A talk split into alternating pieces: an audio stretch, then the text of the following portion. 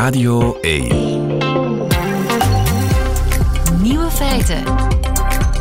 Met Lieven van den Houten. Dag en welkom bij de podcast van Nieuwe Feiten van vrijdag 26 januari 2024. In het nieuws vandaag dat de spelers van het computerspel Call of Duty vanaf nu maar beter op hun taal letten wanneer ze het spel spelen. Want wie Call of Duty online speelt, die kan met zijn teamgenoten praten. En dat leidt meestal niet tot veel lieve woordjes. Ja,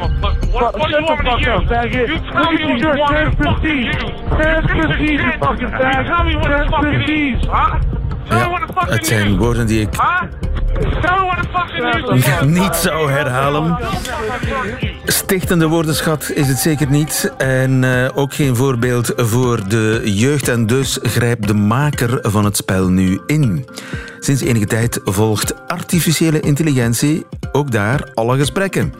En de grofgebekte spelers worden gestraft. Die kunnen dan in de eerste plaats tijdelijk niet meer met andere spelers praten.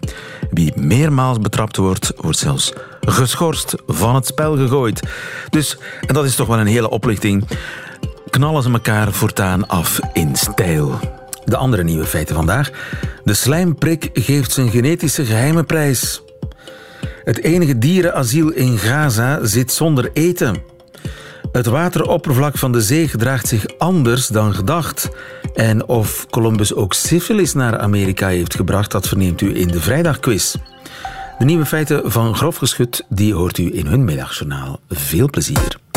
Radio 1. Nieuwe feiten. In Gaza zitten ook de dieren zonder eten. Annelies Keuleers, goedemiddag. Goedemiddag. Je bent de woordvoerder van een dierenasiel in Gaza. Hoe kom je daar terecht? Ja, dat klopt. Ja. Dat gaat over een dierenasiel, het enige dierenasiel in Gaza, die ik 4 jaar geleden heb ontdekt op Instagram. En die gebruikte Google Translate voor hun Arabische vertaal. En ik merkte dat dat helemaal niet klopte. Dus want jij spreekt vlot Arabisch. Ja, ik spreek vlot Arabisch. Dus ik ben toen gecontacteerd en gezegd, als je wilt, kan ik jou helpen met Engels. En sindsdien doe ik ook de communicatie met de donororganisatie en de sociale media van de organisatie. Dus jij bent van hieruit betrokken bij de werking van dat enige dierenasiel in Gaza? Ja, dat klopt. Sinds 4 jaar. En hoe is de situatie daar? Ja, heel moeilijk natuurlijk. Hè. Er is sinds 9 oktober geen dierenvoer te Gaza-strook binnengekomen. 9 oktober is de dag waarop de Israëlische defensieminister heeft aangekondigd dat er een volledige blokkade zou worden opgelegd aan Gaza. En sindsdien is er dus geen dierenvoer binnengekomen. Het asiel zit zonder dierenvoer. Op dit moment proberen ze hun dieren eten te geven door het weinig eten dat ze zelf hebben te delen met de honden en met de katten. Natuurlijk ook, er wordt zwaar gebombardeerd. Ze zijn al 2 keer moeten evacueren met alle dieren. Dus de situatie is heel moeilijk. Evacueren met alle dieren, hoe doe je dat? Ja, Said. Dus Said is de stichter van Sulala. Hè. Dat is de naam van het dierenasiel. Sulala. Sulala, ja. Dat is Arabisch voor dierensoorten. Ja, Said is erin geslaagd om al die... Die had 120 katten bij zich. Die is erin geslaagd om die allemaal in kratten mee te nemen in een paar ritten naar een veiligere plek. En dan uiteindelijk opnieuw van die plek moeten weggaan, omdat hij dan ook een evacuatieorder kreeg. En dan heeft hij die katten zo terug in die kratten meegenomen en uiteindelijk een soort tent gebouwd voor de katten. En hij heeft ook 30 honden bij zich, waarvan 20 gehandicapt. En hij heeft die zo'n beetje heeft zo'n soort binnenkoer gevonden waar die verblijven nu. En hij heeft daar ook een soort tent voor gebouwd, een soort afscherming tegen de regen. En dus zij krijgen eigenlijk de overschotjes van het eten dat mensen opeten. Dat kan, hè? Ik bedoel, dieren kunnen daarop overleven, toch? Ja, wij hopen van wel, maar we hopen dat deze situatie niet meer heel lang duurt natuurlijk. Hè. Katten hebben wel vlees nodig. Honden zijn alleseters, dus kunnen ook op brood en bonen en zo overleven. Op dit moment probeert Saïd mensen eten te kopen en dit aan de dieren te geven. Maar dat is natuurlijk ook heel pijnlijk in een situatie waarbij dat er amper genoeg voedsel is voor de mensen. Dus wij hopen echt op echt dierenvoer dat snel de Gazastrook zal binnenkomen. Want dat staat daar te wachten, dat is daar.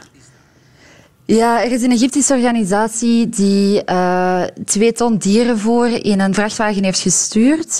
Die vrachtwagen is aangekomen aan de Egyptische kant van de grens op op 31 december.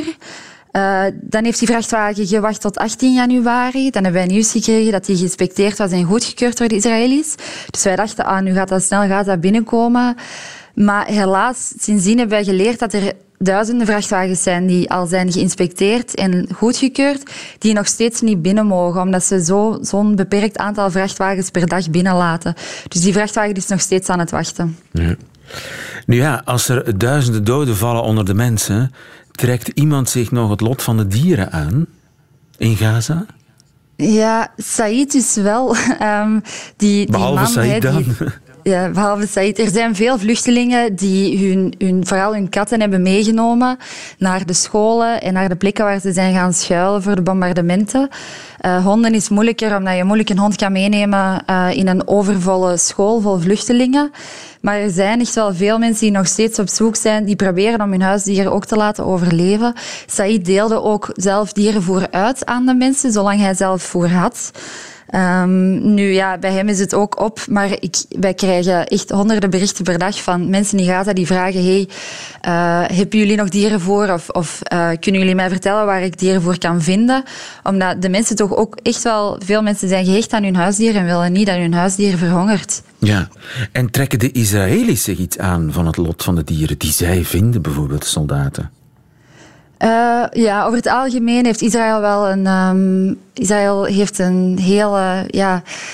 ik zeg altijd dat de Israëli's meer geven om een dierenleven dan om het leven van een Palestijn. Dus dieren, over het algemeen zorgen de Israëli's wel goed voor dieren. En het is ook zo dat er soldaten zijn die honden uit Gaza hebben geadopteerd, dus hebben meegenomen. Oh ja. Wat is jouw hoop vandaag?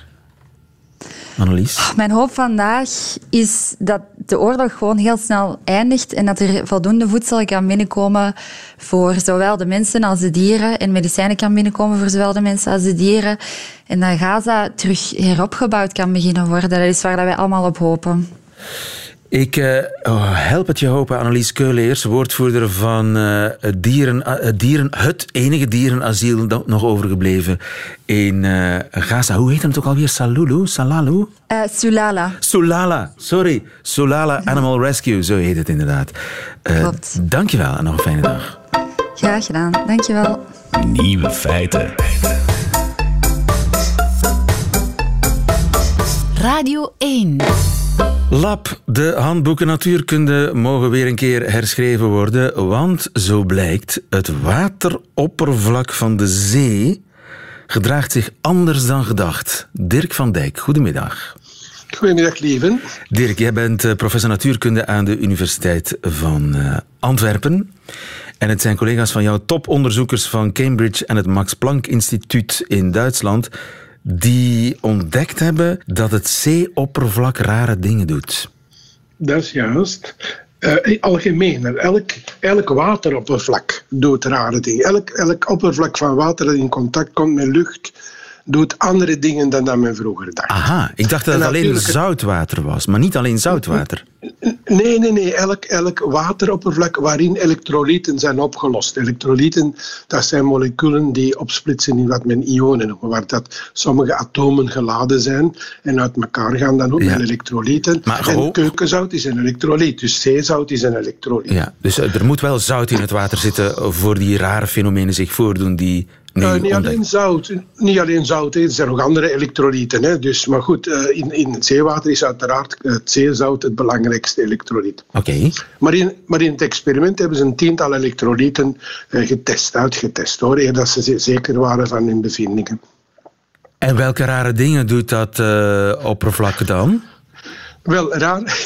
Ik kan even uitleggen. Voor laten we zeggen, de gewone mens bestaat het wateroppervlak uit puur water. Hè? Dus, maar voor de wetenschappers, die weten al heel lang, of die vermoeden al heel lang, dat er op het oppervlak zich iets speciaals afspeelt. Namelijk dat die geladen atomen dat die boven komen drijven en daar een soort dubbellaag vormen. Ik zou zeggen een positieve kant en een negatieve kant. En dat is een klein dubbellaagje dat bovenop het wateroppervlak komt liggen. Dat is wat men altijd dacht. Okay. En dat is de klassieke theorie, niet alleen fysica boeken hoor, want dit is een grensgebied tussen fysica en chemie. Hè. Als het gaat over atomen en moleculen en reacties, dan is dat natuurlijk dat is zowel fysica als chemie. Maar het is wel heel belangrijk om dat heel goed te begrijpen. Ja. Bijvoorbeeld in de klimaatmodellen, als je dus hoort de Parijsakkoorden en dergelijke, dan heb je de IPCC, dus dat International Climate Panel, dat zich buigt over de gevolgen van, laten we zeggen, de gassen in de atmosfeer, de absorptie van licht en dergelijke. Ja, dus de verdamping van de zee speelt een belangrijke rol in de klimaatmodellen. Inderdaad, en bijvoorbeeld als er in die verdamping bijvoorbeeld bij sterke golfslagen, als er zoutdeeltjes zouden inzitten of niet, heeft een enorm effect op dat gedrag dat nodig is om het klimaatprobleem te beschrijven. Dus elke verbetering daarvan heeft een enorme impact op, ik zeg niet dat het al direct resultaat levert, maar toch een potentieel enorme impact op de wetenschap in dat gebied. Want dan moeten ze de klimaatmodellen aanpassen. Ja. Niet dat dat andere conclusies geeft, maar voor het ogenblik weten ze nog niet wat het effect gaat zijn. Maar toch, het zeeoppervlak is nog het grootste contactoppervlak tussen water en lucht. Hè. En dus tot nu toe dachten we dat daar, als ik het plat uitdruk, een laagje atomen op die oppervlakte lag. Inderdaad. We noemen het ionen, hè. Geladen atomen. Dus niet alleen atomen, maar geladen atomen. Dus bijvoorbeeld keukenzout, natriumchloride, het natrium hè, plus en het chloor min, dat wordt gescheiden en dan zou daar een dubbellaag komen. Ik zou zeggen, aan de bovenkant natrium en aan de onderkant chloor. Het is wel zo dat het hangt sterk af van de grootte van de atomen. Zeer grote atomen is dat een groter effect dan kleine atomen. Maar goed, dat is... Ja, maar wat heeft men dan eigenlijk ontdekt? Wel, men heeft nu ontdekt dat de bovenste laag van het water puur water is. Dat daar geen ionen in zitten. Huh? Dus pas op, normaal als er ionen in zitten, positief en negatief, dat geeft elektrische velden. Dat verandert ook de structuur van het water lokaal en ook de eigenschappen, dat begrijp je. Als er geen ionen in zitten, dus daarboven is het puur water en de ionen zitten daar pas onder... Dus men heeft terug weer een soort bovenlaag die puur water is. En de ionen zitten pas daaronder. Dus die zitten niet rechtstreeks in contact met de lucht. En dat heeft natuurlijk een effect op de interactie tussen het water en de lucht. Op chemische interacties. Ook voor batterijen kan dat belangrijk zijn. Niet alleen voor het klimaatprobleem. Maar er zijn nog andere mogelijke toepassingen. Waar die interface noemt men dat. De tussenlaag tussen dan de vloeistof. In dit geval water. En in dat geval lucht. Toch wel een belangrijke wijziging krijgt. Ja. Dat heeft men nu ontdekt. Ja. Dus die klimaatmodellen gaan moeten herberekend worden, want de verdamping gebeurt anders. Heel die chemische interactie tussen het wateroppervlak en de lucht gebeurt iets anders dan we ons hadden voorgesteld. Ja, inderdaad. En ik voorspel zelfs dat dit artikel, uiteraard, het zijn topgroepen, dus het is ook gepubliceerd in Nature Chemistry. Nature is een absoluut toptijdschrift. Impactfactor 30, elk artikel wordt 30 keer geciteerd. Ik denk ook niet dat dit duizenden keren gaat... Wel, eerst men gaat dat terug herdoen. Er zullen andere groepen zijn die dat controleren. En als dat bevestigd wordt, ja, dan wordt dat een enorm gebruikt artikel. Want in al die klimaatmodellen, waarin dit onderdeel... want klimaatmodellen bevatten ook nog veel andere dingen. Maar elk klimaatmodel zal dit gebruikt worden. En er zal telkens verwezen worden naar dit artikel. Ja. Vandaar dat dat ook zo belangrijk is. En hebben we nu ook een beter begrip van de werking van batterijen, want daar zitten die zoutoplossingen ook in? Absoluut. Maar ook dat, zo gebeurt in de wetenschap. Iemand ontdekt dit. Die mannen worden dan heel, heel bekend natuurlijk. Hè. Ik weet niet dat dit al een Nobelprijs gaat opleveren, maar dat soort onderzoeken kan soms leiden, als dat leidt tot totaal nieuwe toepassingen en heel verandering van onderzoek in die wetenschappelijke wereld, dan is dat een Nobelprijsniveau. Hè. Ah, ja. En uiteraard voor batterijen zijn groepen die nu werken met batterijen, die gebruiken al modellen op dit ogenblik. Maar in die modellen zit dat klassiek dubbellaagsysteem nog in. Dus ze gaan proberen dat nieuwe model toe te passen op hun batterij, om te zien of dat ze er iets uit kunnen leren, of dat dat verbeteringen oplevert en dergelijke. Spannend. Dat zo werkt in de wetenschap. Spannend, absoluut, absoluut. Een gamechanger misschien wel in de chemie en in de fysica. Dirk van Dijk, dank je wel. Ja, lieve. Goedemiddag. Bedankt, even. Goeiedag. Radio 1. Nieuwe feiten. De genetische geheimen van de slijmprik zijn ontrafeld. En daar moeten we heel blij mee zijn. Dirk Droulans, goedemiddag. Goedemiddag, lieven. Bioloog des vaderlands, knakjournalist ook. Er is 10 jaar aan gewerkt door professoren van 30 verschillende instellingen en universiteiten aan dat genetisch paspoort van de slijmprik. Ja, dus illustreert dat er veel aandacht voor is en dat men hoopte daar veel interessante inzichten uit te kunnen puren, wat dat ook het geval is. En er zijn 2 publicaties over verschenen in fatsoenlijke vakbladen. Het is een heel complex genoom, dus met heel veel chromosomen die eigenlijk voor een groot deel opgeofferd worden in de gewone lichaamcellen en alleen bewaard blijven in de geslachtscellen, die moeten overgegeven worden, waardoor dat het effectief heel moeilijk is geweest om het in kaart te brengen. Maar het geduld en de inzet heeft geloond, want het heeft inzichten opgeleverd die toch wel een ander licht werpen op het proces van de evolutie van het leven eigenlijk. Ja, een slijmprik. Wat moet ik me daarbij voorstellen? Een slijmprik, dat zijn dieren die al zo ongeveer 500 miljoen jaar geleden in een eerste versie ontstaan zijn. Als een van de allereerste gewervelde dieren. Dus men heeft een tijd gedacht dat ze ongewerveld waren, omdat ze zo wat op zakachtige, vormeloze beesten geleken. Maar ze hebben wel degelijk een soort elementaire wervels. En ook een klein schedeltje. Maar ze hebben geen kaken. Dus ze zitten helemaal in het begin van de evolutie van de gewervelde dieren. Wij hebben kaken en de vissen hebben kaken. Dus de meeste gewervelde dieren zijn kaakhebbenden. Maar die prikken en de slijmprikken daarbij zijn dus kaaklozen. En die beesten zijn al ongeveer 300 miljoen jaar zo goed als ongewijzigd. Wow. Dus die zien er eigenlijk hetzelfde uit, honderden miljoenen jaren. Wat impliceert dat ze eigenlijk succesvol zijn, want anders zouden ze wel meer veranderd zijn. En het zijn een soort palingen. Ze zien eruit als palingen. Eigenlijk kunnen ze beschrijven als een langwerpige sok, waar dat zo een klein stukje lichaam in zit. Want hun huid is veel groter dan hun lichaamsinhoud, waardoor dat lichaam zo als het ware zo wat rond kan bewegen in zo'n losse sok. Over lelijke beesten gesproken. Het zijn keilelijke dieren, want een van die wetenschappers zegt, het is het soort dieren dat alleen een moeder kan liefhebben. Om te illustreren, echt te lelijk om te helpen donderen. En waarom slijmprik? Je hebt dus prikken en slijmprikken. En de slijmprikken die hebben zich gespecialiseerd in een onwaarschijnlijk afweersysteem. Die zijn namelijk in staat van, als ze dus gevaar voelen, bijvoorbeeld een haai die komt aanzwemmen, ze pikken dan die bewegingen in het water, die waterbewegingen van die zwemmende haai op. En dan gaan er zo'n 100-tal klieren verspreid over heel hun lichaam ineens slijm produceren. Maar dat is een waanzinnig proces, omdat dat dus, die produceren eigenlijk slijm dat je in een koffielepeltje zou kunnen doen, in hoeveelheid. Maar als dat in contact komt met water, gaat dat op minder dan een halve seconde 10.000 keer een groter volume krijgen. Dus dat koffielepeltje wordt ineens een emmer van 10 liter die boordevol zit. Slijm. En daardoor... Ja, dus daardoor zitten ze ineens in een wolk van slijm die zo dicht kan voorkomen dat bijvoorbeeld die kieuwen van die haaien verstopt geraken en die beesten niet meer kunnen ademen. Ik wil dat ook.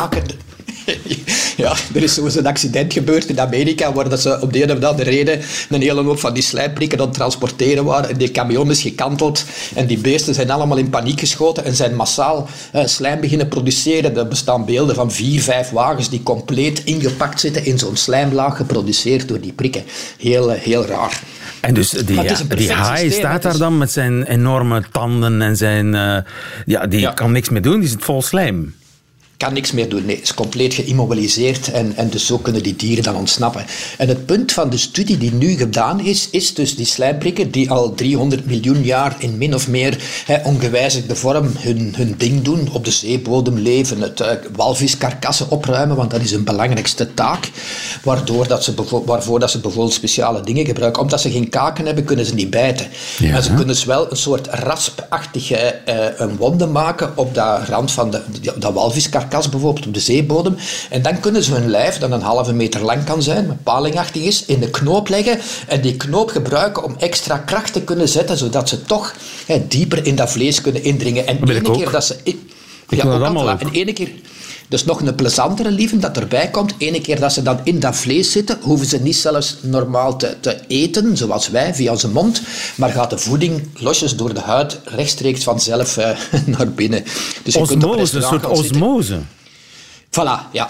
Het is denk ik letterlijk een osmose. Als ik het goed vraag, een osmose is waarschijnlijk iets meer dat op gassen van toepassing heeft, maar het is een frictief, een systeem. Iets komt van buiten, gaat door de huid naar binnen en geraakt er niet meer uit. Dus je zou op restaurant in de pot vol of aan kunnen gaan zitten, bij wijze van spreken. En hem opnemen door de huid. Opnemen door de huid. Zo handig.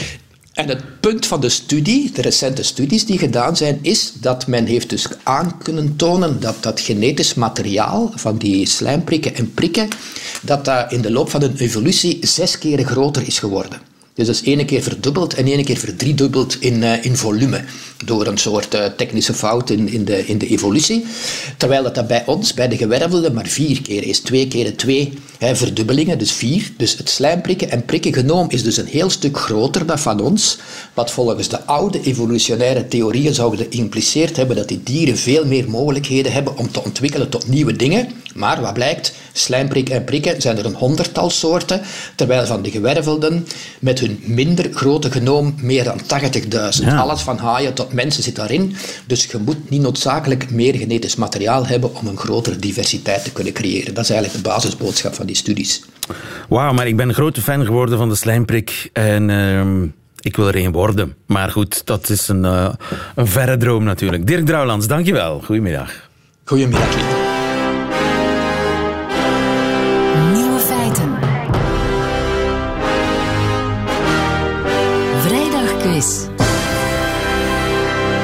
Er wordt gebakkeleid om een boekenbon van €25 in deze vrijdagquiz. Een boekenbon die je kunt verzilveren bij de onafhankelijke boekhandelaar die aangesloten is bij Federatie Confituur. Gilles Wijkmans heeft een hele straffe quiz samengesteld met allemaal nieuwe feiten. En we spelen met Eva. Goedemiddag, Eva. Hallo. Eva uit Koekelaren, je klinkt bang, dat is helemaal niet nodig. Nee, ik heb veel slijm voor het moment. Slijmprik gegeten. Slijmprik gegeten, nee toch? Ja, ik zou wel doen. Oei. Eva, nee. Wat was je aan het doen? Aan het eten. Oké. Ik vraag niet verder door. Maar het is heel lekker, neem ik aan, hè, in Koekelaren. Ja, zeer lekker. Je speelt tegen Karin uit Dilbeek. Goedemiddag, Karin. Goedemiddag. Wat was jij aan het doen, Karin? Ik was tijdens mijn middagpauze snel even een boodschap gaan doen. Wat heb je gekocht? Ik ben in de Bioplanet sojamelk gaan kopen. Wow! Bioplanet. Chique dinges. Ja. Goed, we spelen voor die boekenbon. Dat had ik al gezegd. En jullie kennen de regels. Zij zullen er maar meteen aan beginnen. Hè? Ja. Ik begin bij Eva, want zij heeft zich het eerst gemeld. En zolang ze juist antwoord blijft, aan de beurt. Af, laten we gaan. Een Canadese professor die deelde onlangs op Twitter enkele voorspellingen die journalisten gedaan hebben in 1924... over 2024. Welke van deze voorspellingen hebben wij verzonnen? A. Paarden sterven uit. B. Films brengen wereldvrede. C. Auto's varen over de oceaan. Wat hebben wij verzonnen? B. Ik denk dat wij B hebben verzonnen. Dat films... Wereldvrede zou erbij. Nee, heeft hij wel degelijk voorspeld, die Canadese professor. Enfin, nee, die journalisten. Geciteerd door die Canadese professor. We gaan naar Karin. Wat denk jij? Ik denk C, dat de auto's gaan varen. Dat hebben journalisten niet voorspeld, volgens jou? Dat is helemaal goed. En dat klopt. Ja. Dat hebben wij zelf verzonnen. Oké, want dus die andere twee... Die andere, ja, inderdaad. Dus paarden zouden uitgestorven zijn tegen 2024. Dat is gelukkig niet gebeurd. Ja, de theorie was natuurlijk auto vervangt paard en kar. En voor paarden zijn er dan geen enkele toepassingen meer. Dus die beesten zullen uitsterven of alleen nog maar in zoos te zien zijn. Wat natuurlijk niet waar is. En films zullen wereldvrede brengen. Ja, en een soort van cultural exchange. En we gaan elkaar allemaal heel goed begrijpen... Wat ook natuurlijk niet gebeurd is. Het was zo de tijd van opkomende technologieën. Hè? Film, auto's, noem maar op. En dat bracht heel veel vreemde voorspellingen met zich mee. Zoals bijvoorbeeld ook dat mannenbenen nutteloos zouden zijn geworden in 2024. Omdat we alles met de auto zouden gaan doen. En het waren natuurlijk ook alleen de mannen die met de auto gingen rijden. Dus onze benen zouden afsterven. Ja, zo van die slappe aanhangsels geworden. Wat ook gelukkig niet uit is gekomen. Oké, vraag 2. Karin, wat zijn dimsum en melkthee, behalve een gerecht en een drank, nog in Hongkong? A. Stormen. B. Automodellen. C. Bijnamen voor bodybuilders. Dimsum en melkthee. Ik drink terug C. Je denkt C, bijnamen voor bodybuilders. Melkthee, mooie bijnaam voor bodybuilders. Fout! Nee! Eva. Ik denk A. Je denkt A. Dat is helemaal goed. Namen van stormen. Ja. Dus we hebben ook namen voor stormen, dat zijn allemaal mensennamen. Maar in Hongkong werd er aan de bevolking gevraagd: geef ons eens wat inspiratie voor namen. En er werd een stemronde georganiseerd. En dus zal er binnenkort storm dimsum over Hongkong razen. Of storm melkthee. Andere suggesties waren storm boomkikker. Dat is ook een naam geworden. Je bent in één keer minder bang, hè, als die storm eraan ja, het is iets anders dan Unis, of hoe ze hier ook mogen heten. Of storm Rode Boon komt er ook aan. Oké. Ja. Goed, Eva, vraag 3. Wat nam Columbus niet mee naar Amerika? Katten, syfilis of suiker? Het laatste. Suiker... Fout, nee! Het gaat heel mooi heen en weer. Spannende quiz. Karin?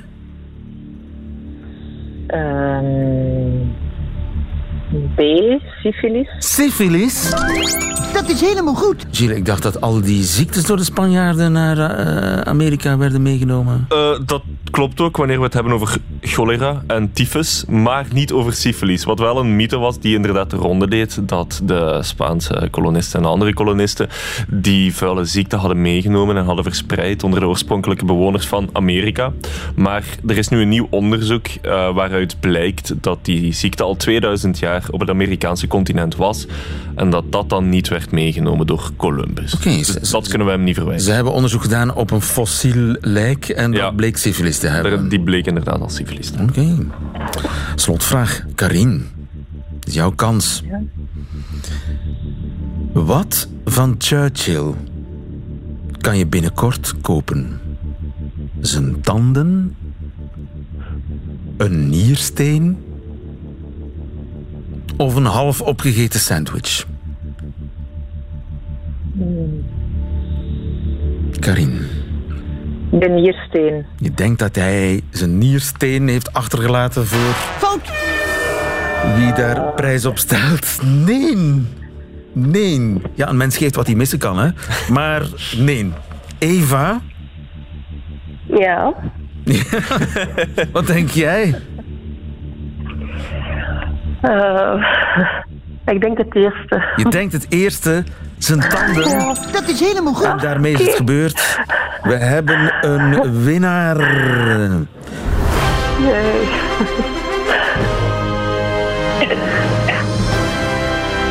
Gefeliciteerd Eva Berneel, want het waren inderdaad zijn tanden. Ja, je zou het niet verwachten van zo'n goed geklede, deftige man, maar zijn gebit was absoluut verschrikkelijk. Daar ontbreekt heel wat tanden, dus hij had een nep gebit.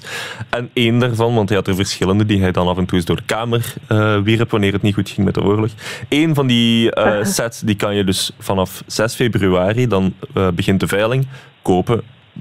De prijs zal waarschijnlijk rond de €9.500 liggen. Dus dat moet je er wel voor over hebben. €9.500? Voor een nepgebit van een dode Britse premier, ja. Eva, is het iets voor jou?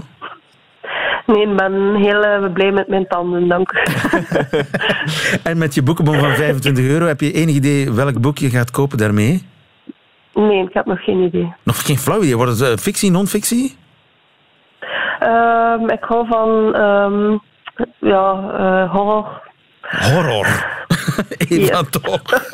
Oké, dan wens ik je heel veel rillingen toe met je boekenbon. Karin, bedankt ook om het mee te spelen, maar het heeft niet mogen zijn. En volgende week is er weer een vrijdagquiz. Radio 1. Nieuwe feiten. En dat waren ze, de nieuwe feiten van vandaag, 26 januari. Behalve die van Grof Geschud natuurlijk. Die krijgt u nu in hun middagjournaal. Nieuwe feiten. Middagjournaal.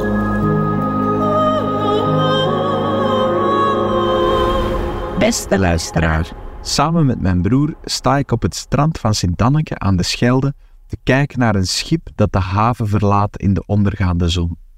Ik ben een jaar of 10. We zingen Rosanne van Wim de Kranen, jaarlijks mijn persoonlijke nummer 1 voor de Belpop 100. Een kleine wandeling verderop, in het revalidatiecentrum Hof der Schelde, leert mijn grootmoeder voor de 3e keer in haar leven stappen. Ze verliest langzaam maar zeker een lange strijd tegen de klontertjes in haar hoofd. Hoe traag een schip de kaai afvaart, hoe lang het wuiven is. Telkens als Moeke weer controle krijgt over haar verlamde linkerkaak en kan zingen dat er geen geraniums waren, geen straatmus was erbij, slaat het volgende klontertje genadeloos toe. Mijn broer en ik zingen uit volle borst de ondergaande zon tegemoet. O, Rosanne. In een bedompt klaslokaal in Den Bosch ben ik aan het luisteren naar een blonde krullenbol die uit volle borst ploegsteert aan het zingen is van het 6e metaal. De poging om zijn Kempische tongval te verwringen in de West-Vlaamse woorden is aandoenlijk. Vol overgave zingt hij zinnen waarvan hij zelf bij de helft geen idee heeft wat het betekent, tijdens liedtekstinterpretatie. Onze Brabantse zangleraar kijkt met open mond toe, hoe de enige Vlaming van de klas "Ik kan me weer een kader staan" zingt.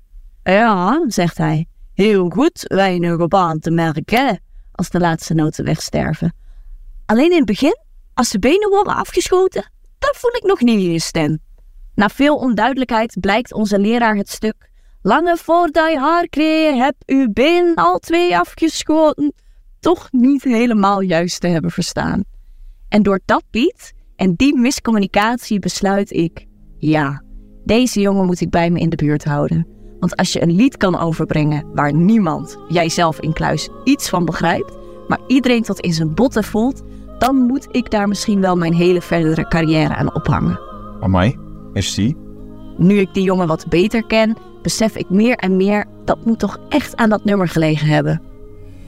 Dus, morgen zit ik aan de radio gekluisterd in mijn gedachten op het strand van Sint Anneke met mijn broer te wachten op Wim, die best iets had willen schrijven op de voering van je jas. En ik hoop dat ik morgen eindelijk ga begrijpen hoe die jongen het hele lied verder kan fietsen zonder zijn 2 benen. Tot de volgende.